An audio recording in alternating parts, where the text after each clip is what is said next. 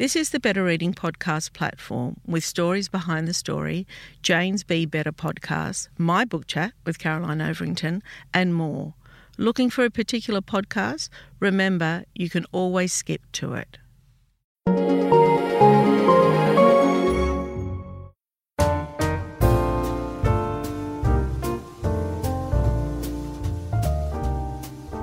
Welcome to the Better Reading Podcast Stories Behind the Story, brought to you by Bolinda Audio. Listen to Bolinda audiobooks anywhere, everywhere. Hi, this is Cheryl Akle for the Better Reading Podcast Stories Behind the Story. We talk to authors about how they came to tell us their story. Rick Morton, welcome to Better Reading. Thank you so much for having me. Well, Rick, I am going to introduce you firstly, and I am seriously looking forward to this chat because I know that it's going to be something that is going to be fun for me and the listeners, of course. Rick is an award winning journalist and the author of three nonfiction books. He is the winner of the 2013 Kennedy Award for Young Journalist of the Year and the 2017 Kennedy Award for Outstanding Columnist show off. He is a senior reporter for the Saturday paper and regularly appears on television, radio, and panels across both the ABC and commercial networks discussing politics, the media, writing, and social policy. I just know that I'm just so looking forward to this conversation. It's right down my alley.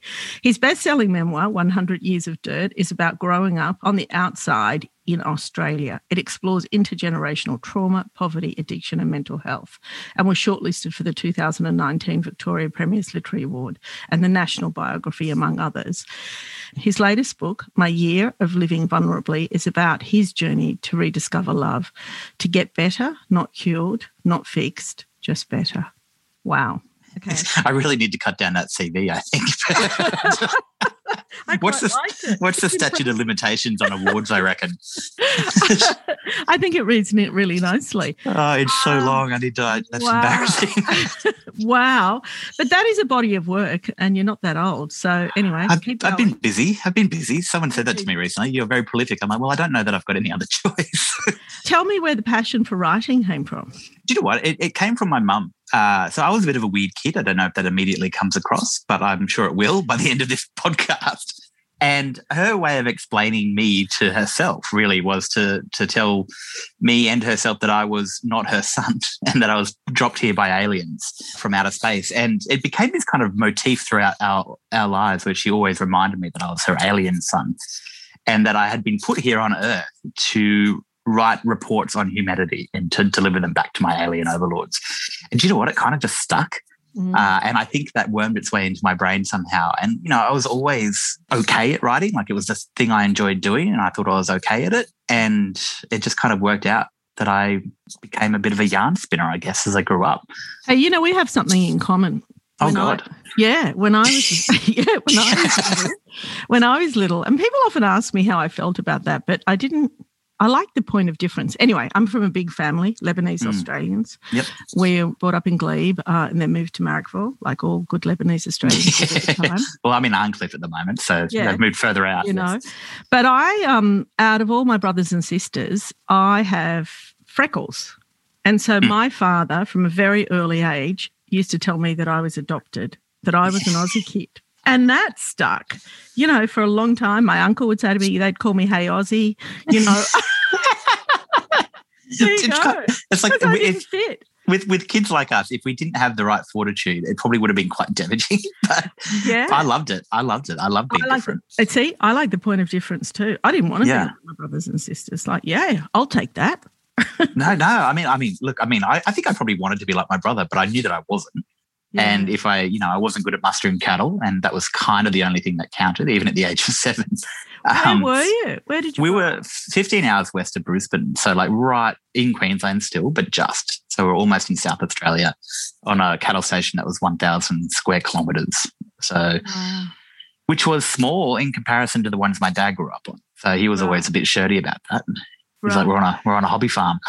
So, a lot of authors that I've spoken to have talked about how they came to reading and writing, and a lot of mm. them came to reading first, as as you probably know, and many of them say that they, and it wasn't a sadness, it was like Mm. that they lived in a remote community or they were isolated as a child or they were an only child or whatever.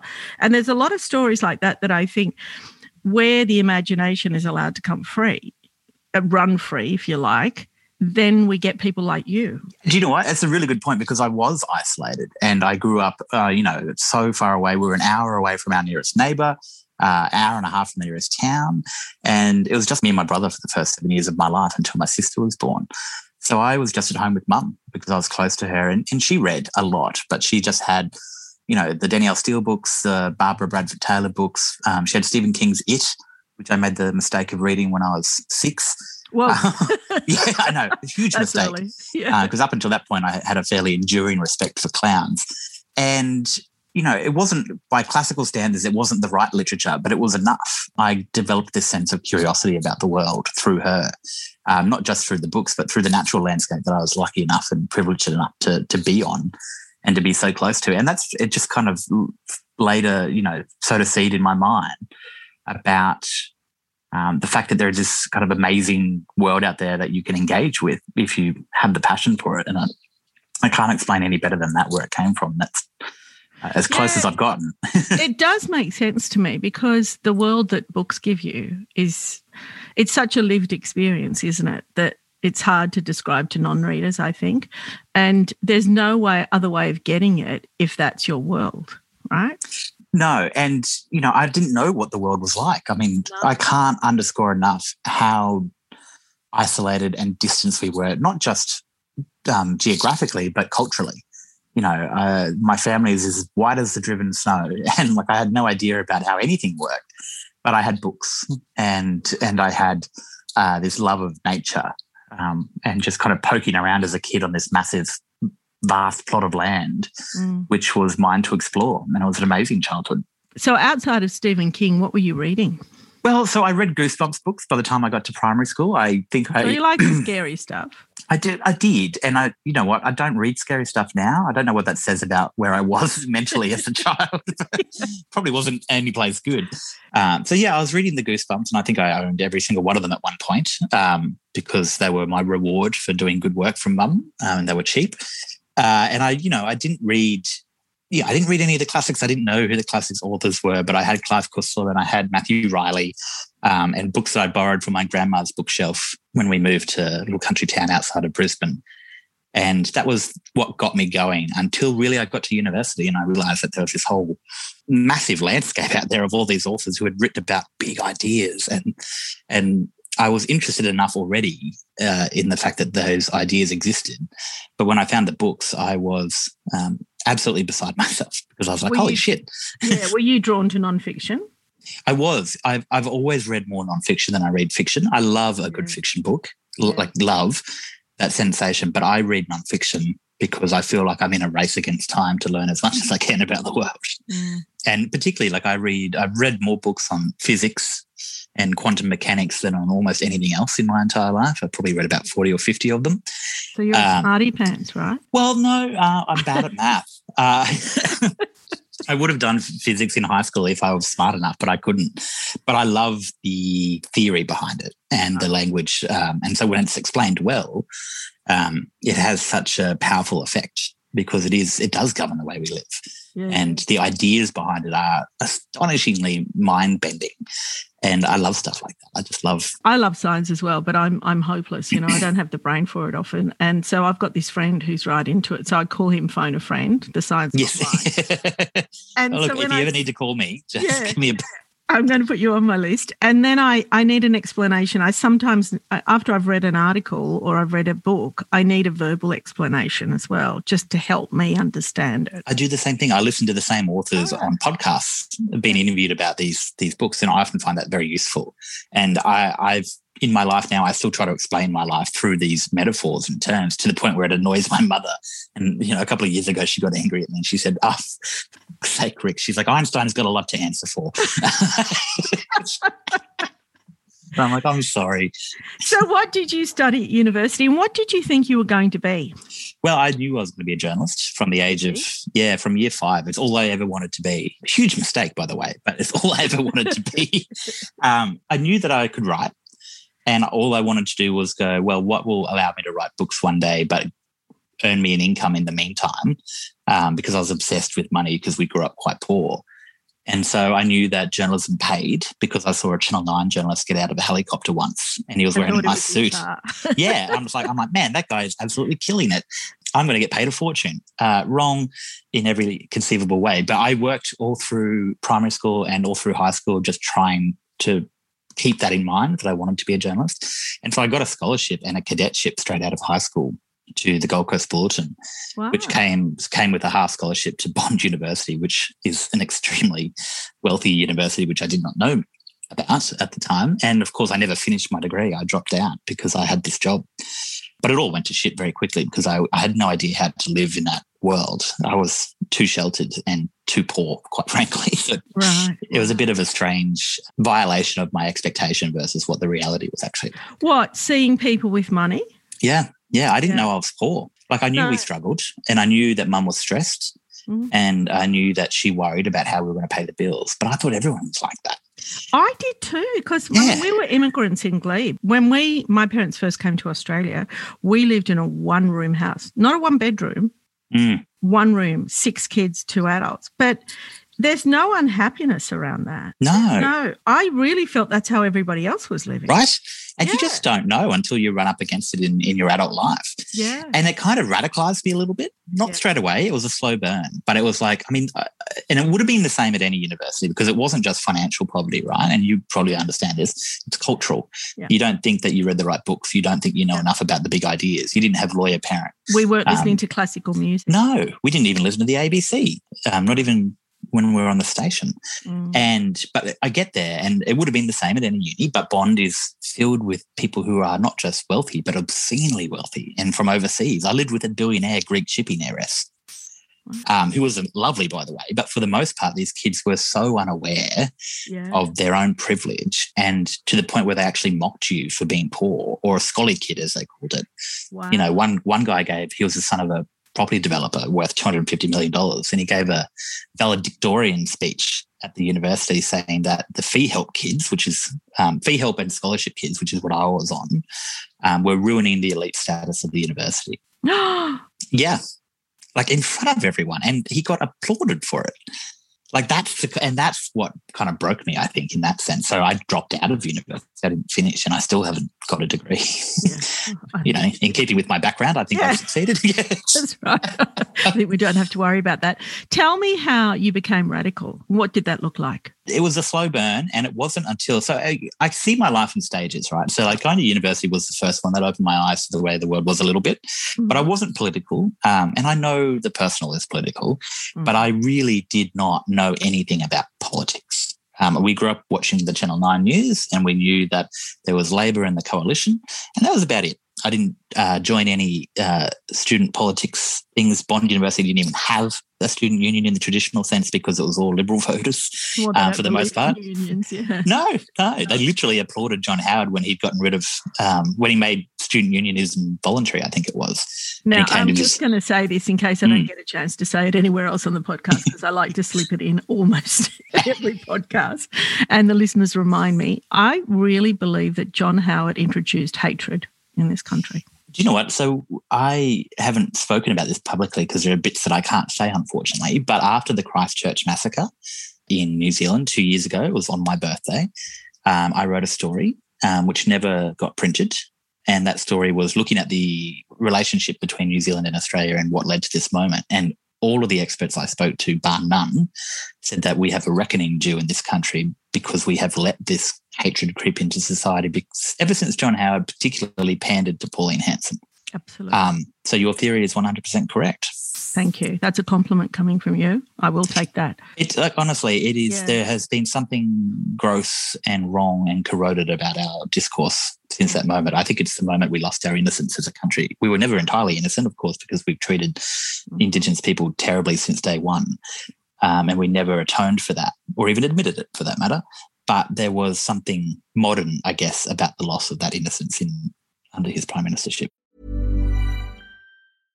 Hey, I'm Ryan Reynolds. At Mint Mobile, we like to do the opposite of what Big Wireless does. They charge you a lot we charge you a little. So naturally, when they announced they'd be raising their prices due to inflation, we decided to deflate our prices due to not hating you. That's right. We're cutting the price of Mint Unlimited from $30 a month to just $15 a month. Give it a try at mintmobile.com slash switch. $45 upfront for three months plus taxes and fees. Promote for new customers for limited time. Unlimited more than 40 gigabytes per month. Slows. Full terms at mintmobile.com. Hiring for your small business? If you're not looking for professionals on LinkedIn, you're looking in the wrong place. That's like looking for your car keys in a fish tank.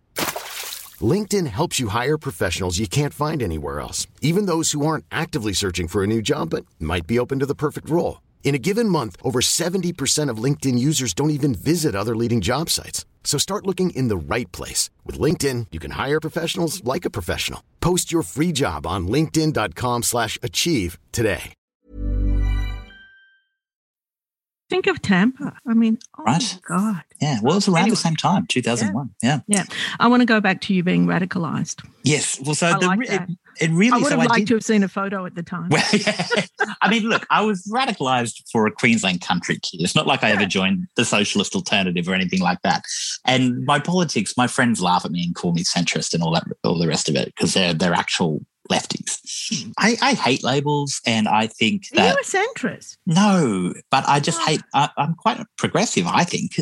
As someone said to me on Twitter once, they said, I read your journalism and I like to think that you're not biased except against stupidity and bad ideas. Yeah. And I can get behind that. And hatred. Well, yes, I don't like hatred. And I, I mean, fundamentally, my worldview comes from a lived experience of what others would call class consciousness or even a Marxist view of class, which I'd never read those books. I don't know what Marx says. I really don't.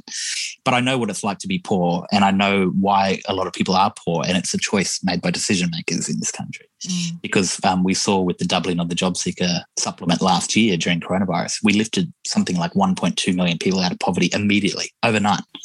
Can be done, Mm. um, and we choose not to. So, like my my my politics is in a really kind of practical, realistic sense. I don't, and because I grew up with someone who wasn't particularly well educated, my mum, but who's such a lovely person.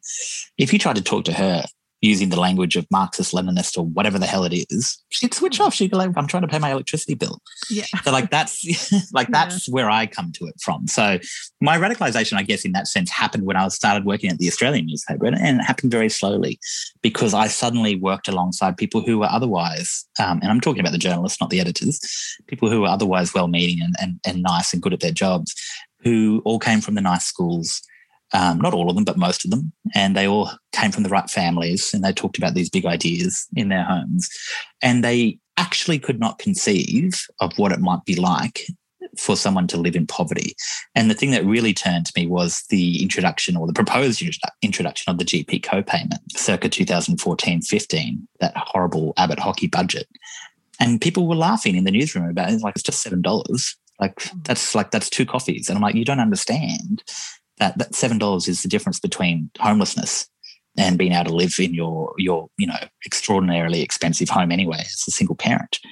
And that's that's the moment where i realized that i couldn't actually sit back and be you know just live my life because ignoring that was ignoring my mum's circumstance. Mm. and i came to see all of these public policy discussions through the prism of how it would have affected us growing up Mm. and it made it very It's, real it's so interesting that your past, and it wasn't unhappy. Mine wasn't no unhappy. i was i was loved by my mum and i was I had a, had a happy childhood for the most part Absolutely, same here. But you know, just recently I went to Mona Vale with some friends, Mm. and I'm sorry for that. no, I'm joking. I'm sorry, beautiful. Mona Vale listeners. Yes, it is beautiful. It was absolutely beautiful, this beautiful apartment on the water. But I saw the caravan park and I remembered that when I was in primary school, a friend of mine, Michelle, her mum holidayed there once. And so they invited me to join them. And that was the only holiday. I didn't even know about holidays. That was No. the only holiday that I'd ever been on was an overnight stay or two nights in a caravan. And my two adult friends, this was only last week, that we they Mm. just couldn't believe it that I'd never been on holidays with Right. a child.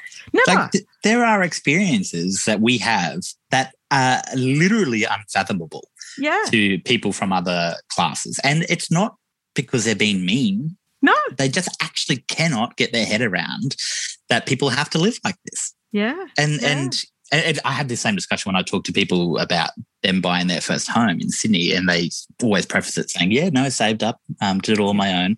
And then I'm like, "Oh, so like your parents didn't give you any money?" And they're like, "Oh, yeah, well, obviously they went in halves." And I'd be like, oh, that's like, and lovely people, nice people, but I'm like, Oh, you but you know what they me? say? Oh, but I'm paying the mortgage. Yes, That's what they yes. say. Yes, And I'm but like, I'm paying the mortgage. Yeah. Getting the deposit is the hardest part. I pay more in up. rent Yeah. than I would if I had a mortgage. It's ridiculous.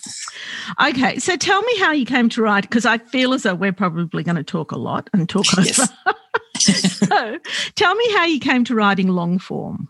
Yeah, well, it's always what I wanted to do, really. Like journalism was a stopgap for me. Yeah. I w- I'm not naturally inclined as a journalist. Like I'm shy um, and terrible at talking to people for the most part. I've gotten better. Oh, wow. Well, I haven't Yes. noticed that today.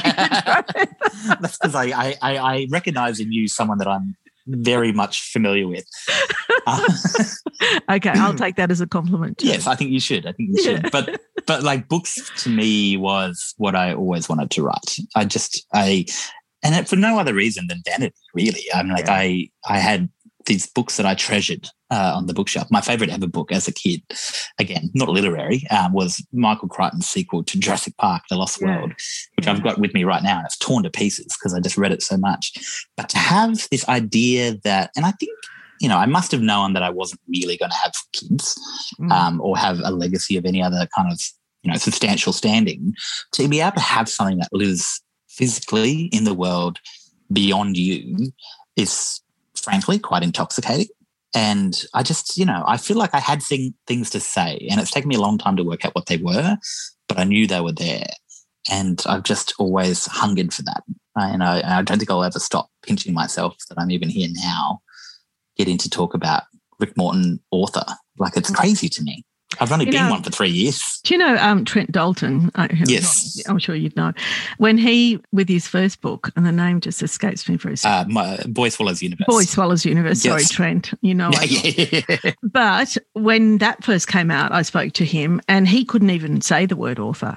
No He said he couldn't say the word writer or senior journalist, or he, he just couldn't put a label on himself. Because, you know, as you know, he had a really interesting background as well. And then when I spoke to him recently for the second book, he's Mm. coming to terms with it now. right Yeah. This, I was exactly because our books came out in the same year, and we're both Queensland kids yeah. um, with with you know hard scrabble backgrounds. His harder than mine um, in every conceivable way, but I was the same. Like I used to physically kind of revulse at the idea that I could write writer, and I remember the first time I put it in one of my bi- uh, biography sections on Instagram. And I'm like, because I've always wanted to be a writer. And I already published my first book, 100 Years of Dirt. It had been at that point a national bestseller. And I still felt repulsed Mm, um, by this idea that I was claiming something that wasn't mine. mm. And that's another thing. That's how they get you on the class stuff as well, because they make you think that you don't deserve access to these worlds. Um, and you absolutely do. I believe that in my bones, but I don't believe it about me. so, you know, read into that what you will. Mm. Tell me about the new book. So it's you know eh, the elevator pitch. Uh, I'm, I need to get better at this, but it's it's. Uh, I had stopped loving being in the world. I had a really difficult twenties when all of the the kind of pain of my childhood came back to really roost. I think, and I'd shut myself off, and I didn't know why, but I was having these horrendous breakdowns, and I was eventually diagnosed with what they call complex PTSD, post traumatic stress disorder, which I had never heard of. The complex part. Didn't know it existed. Uh, but it's defined by you know a persistent uh, lack of love or emotional abuse and neglect from a primary caregiver, particularly when you're a child, and you, it's a betrayal trauma. You know, you trusted someone and they couldn't be there for you. And so I kind of I'd been doing all these things in my life about learning to be more open in the world and be more exposed and vulnerable, quite literally. And I realized, well, if this condition can be caused by a lack of love, then maybe um, a really broad definition of love just sprayed everywhere like a kind of like a shotgun approach to um, putting it back into the world. Maybe that's a solution. And I love that. I love Yeah. that, that your approach to that. I love it. do you know what? It works because, and I'm, it's not a self help book, but like very basically, if you don't have a language for these things in your life, then you don't appreciate things or see them. So if you don't have a language for beauty, then you don't necessarily see beautiful things. Um, if you don't have a language for love, then you avoid it in your life. It's just a very basic architecture of the brain. And really, I mean, more simply than all of that put together is that I wanted to write a book that was what I like to call the the ultimate Venn diagram of Rick Morton interests, which is science, philosophy, a little bit of personal essay and memoir, um, and a bit of reporting. Like it's my way of discovering, you know, curiosity in the world. A wonderful voice and a wonderful writing style. I find it addictive. Actually, it's really. Thank you, because I don't know how to write any other way, and I've mm. always written. I've gotten better at writing, but I've always written in the same way. And I personally can't stand it. you can't well, stand I, it. I just don't think it's that good. It's uh, conversational. Uh, it's well, that's what that's good if you think that because that's what I want. Oh, it's exactly what I think. It's exactly what I read. It's conversational. And that's why I like the style a lot. Do you know what I don't like? It, it took me years to work this out is mm. reading either fiction or nonfiction And when people are writing about subjects like yours, where they can write a book but not give any of themselves away. I yeah, I don't like that either. It's even in a podcast.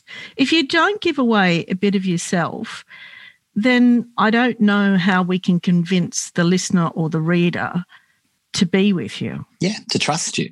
To trust. And the reason I'm writing at all is particularly this book. I mean, I'd written my memoir, right? And I'd written mm. about family trauma and my brother's trauma and my mum's trauma and my dad's trauma. Didn't think it had applied to me at all. I mean, I had these horrible mental breakdowns, but I thought it was just unrelated mental illness. And so, for someone like me to have never heard of this term or how it would affect me, um, to have to hear about it, you know, on a writers' festival stage in Newcastle is bonkers to me because I'm like, well, if if if that's me, then what about everyone else? And in order to get the point across about what this is and why it's different to getting treatment for depression or anxiety, um, you have to put yourself out there. You mm. you have to kind of hammer home exactly how it works in practice. And the only way I know it works in practice is through how it works through me. Mm. Do you know, it's yeah. it's so interesting you should say that too, because I often think not just for mental illness, for so many things about feelings or sadness or whatever.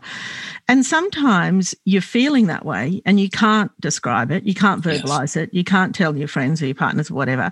but then you hear somebody talk about it. And like mm. a penny drops, that feeling. So, oh, I, bang, that's how I am. That, and that's isn't that why we read? Like when I read something that describes something that I do or think or feel, I, it's just an astonishing feeling because I'm like, oh my God, like mm. here I am being seen. I'm 34. I still get that feeling every time I read. And it's astonishing. And the best thing that's ever happened to me in my life is getting those same emails and messages from people who are reading my books. And, you know, mm. I've got one recently about this book from someone who picked it up early at the Adelaide Writers Festival and was like, it felt like I was curling up next to you on the couch and that I felt finally understood. And honestly, I know it sounds wanky, but that is an amazing feeling. Oh like, no, I pinch yeah, myself, absolutely. pinch myself. Yeah, yeah. Oh, I love hearing from readers. We put out a weekly electronic newsletter. It goes out to seventy thousand people or something, like huge. You know, people write back. That's amazing. I love that. And they write back. You know, if I've said something like, you know, my mum's not well or something, they'll yeah. ask me how my mum is. Yeah, it's incredible, isn't it? I love that. I love hearing from them all of the time. And that's the only reason I like Facebook because yes, yeah. conversations. Well, that's where the most people are um, mm. online. And, you know, online connection has its downsides, but we are social creatures. Mm. And having just knowing there are people around who are having similar experiences to you, or even people who read your stuff and, and can't relate to the actual details, but they relate to the idea of this feeling.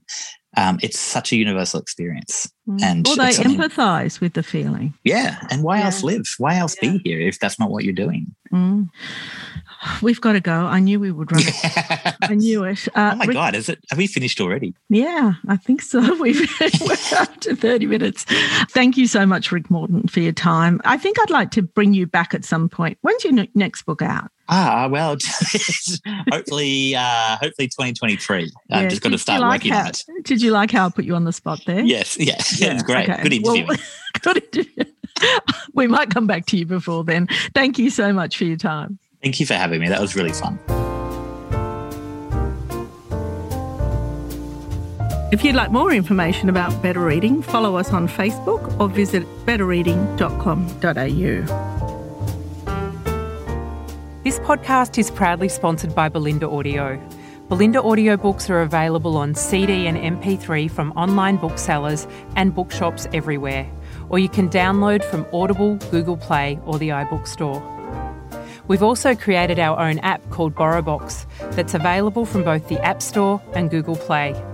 All you need to do to get it working is to download the app, join your local public library, and you'll gain access to the world's best collection of ebooks and e audiobooks available for you to loan on your phone or your personal device. Bolinda, we're here to enable you to escape, imagine, grow, and be inspired through the power of storytelling. Bolinda Audiobooks. Anywhere, everywhere.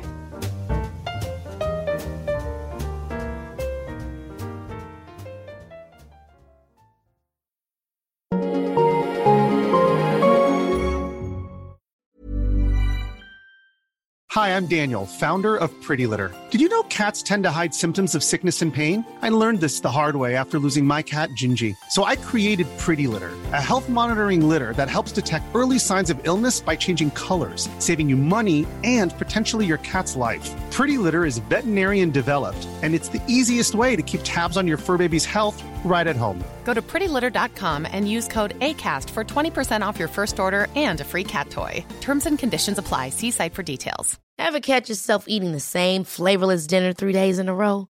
Dreaming of something better? Well, HelloFresh is your guilt free dream come true, baby. It's me, Keke Palmer. Let's wake up those taste buds with hot, juicy pecan crusted chicken or garlic butter shrimp scampi. Mm. Hello Fresh. Stop dreaming of all the delicious possibilities and dig in at HelloFresh.com.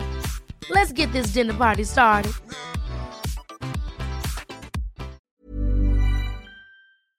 If you enjoyed this podcast, leave us a review and check out the other podcasts on the Better Reading Network.